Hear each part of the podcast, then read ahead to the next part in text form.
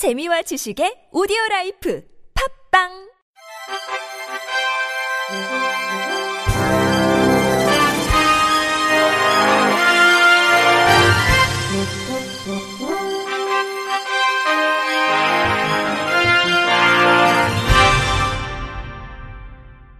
청취자 여러분 안녕하십니까? 6월 17일 월요일 KBIC 뉴스입니다. 서울시의 시각장애 인용 음향신호기 설치율이 지난해 말 기준 58%에 불과한 것으로 드러났습니다. 서울시 의회 정직원 의원은 지난 14일 도시교통실 업무 보고에서 서울시 내 시각장애 인용 음향신호기 설치 실태를 지적하며 교통약자인 시각장애인들의 보행 환경 개선을 위해서 시각장애 인용 음향신호기를 조속한 시일 내 한 곳도 빠짐없이 설치하고 수동식을 자동식으로 교체해 줄 것을 촉구했습니다. 정 의원에 따르면 교통약자의 이동편의 증진법 시행 규칙에는 시각장애인을 위한 음향신호기는 녹색신호로 바뀔 때 음성 안내를 해야 하며 녹색신호가 켜져 있는 동안에는 계속 균일한 신호음을 내야 한다고 규정하고 있습니다.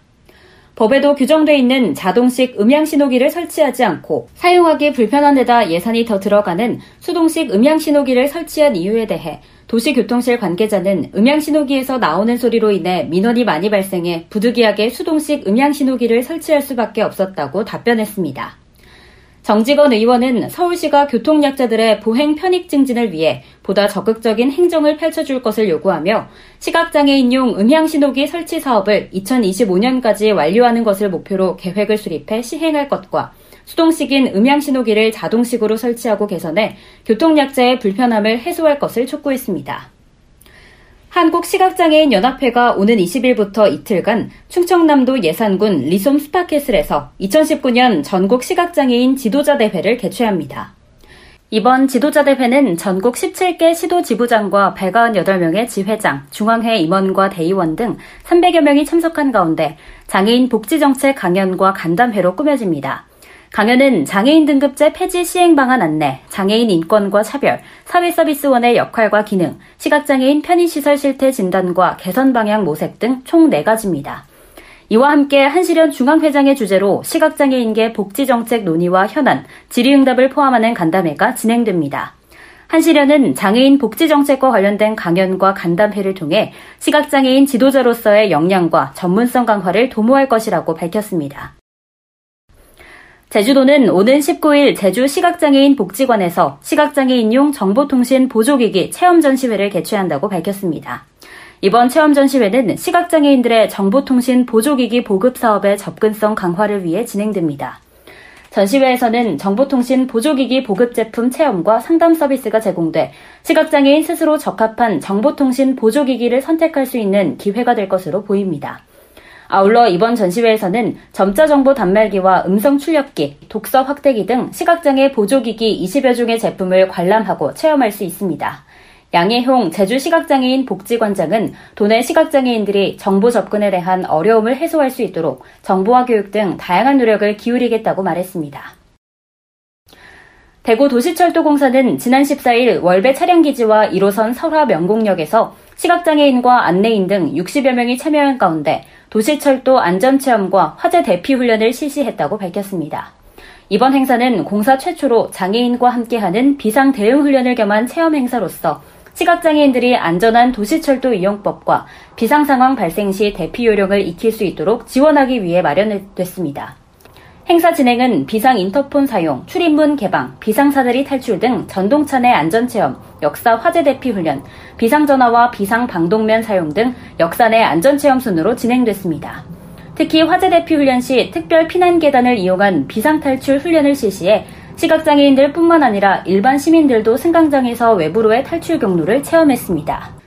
홍승활 대구도시철도공사 사장은 앞으로도 시각장애인 등 교통약자들이 비상상황 대피 요령을 스스로 습득할 수 있도록 다양한 훈련 프로그램을 지속적으로 시행해 나가겠다고 말했습니다. 인천광역시 시각장애인 복지관은 지난 14일 시각장애인 이용자들에게 다양한 체험의 기회를 제공하고 동료 간 화합회장을 마련하기 위해 바다낚시 체험을 진행했습니다. 이번 낚시 체험은 주식회사 마도로스의 사회공헌 사업인 시각장애인 무료 승선 캠페인을 통해 진행됐습니다.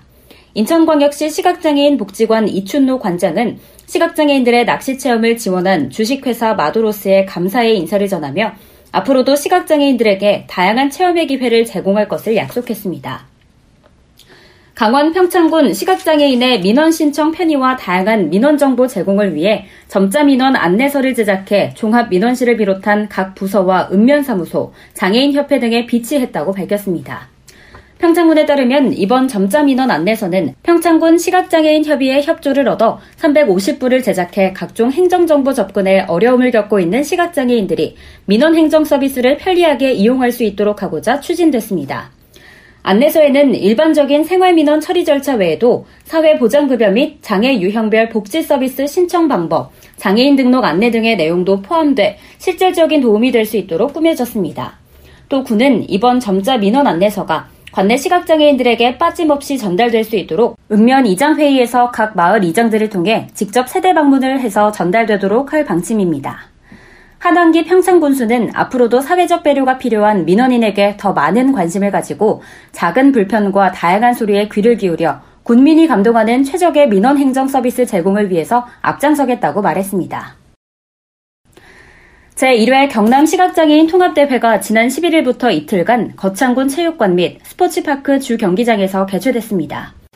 경상남도 장애인 체육회가 주최하고 경남 시각장애인 스포츠 연맹에서 주관한 이번 대회는 역도와 실내 조정, 육상 등 3개 종목에서 경기가 펼쳐졌습니다. 구인모 거창 군수는 서북부 경남 최대 규모의 종합 스포츠 타운인 거창 스포츠파크에서 제1회 대회를 개최하게 된 것은 매우 뜻깊게 생각한다며 앞으로 체육시설 인프라 확충으로 일반 체육과 장애인 체육의 균형 있는 발전을 위해서 최선의 노력을 다하겠다고 말했습니다. 끝으로 날씨입니다. 내일은 전국이 맑다가 낮부터 흐려져 오후에 비가 내리겠습니다. 비는 경기 북부부터 시작돼 밤에는 서울과 그 밖의 경기도, 강원도, 충북 북부로 확대되겠습니다. 한편 대기 불안정으로 오후부터 밤 사이에 경북 내륙에는 소나기가 오겠고 경기 북부와 강원도는 새벽부터 오전 사이에 산발적으로 빗방울이 쏟아지겠습니다. 내일 아침 기온은 14도에서 20도, 낮 기온은 24도에서 31도로 예상됩니다. 이상으로 6월 17일 월요일 KBRC 뉴스를 마칩니다. 지금까지 제작의 류창동, 진행의 김예은이었습니다. 고맙습니다. KBRC.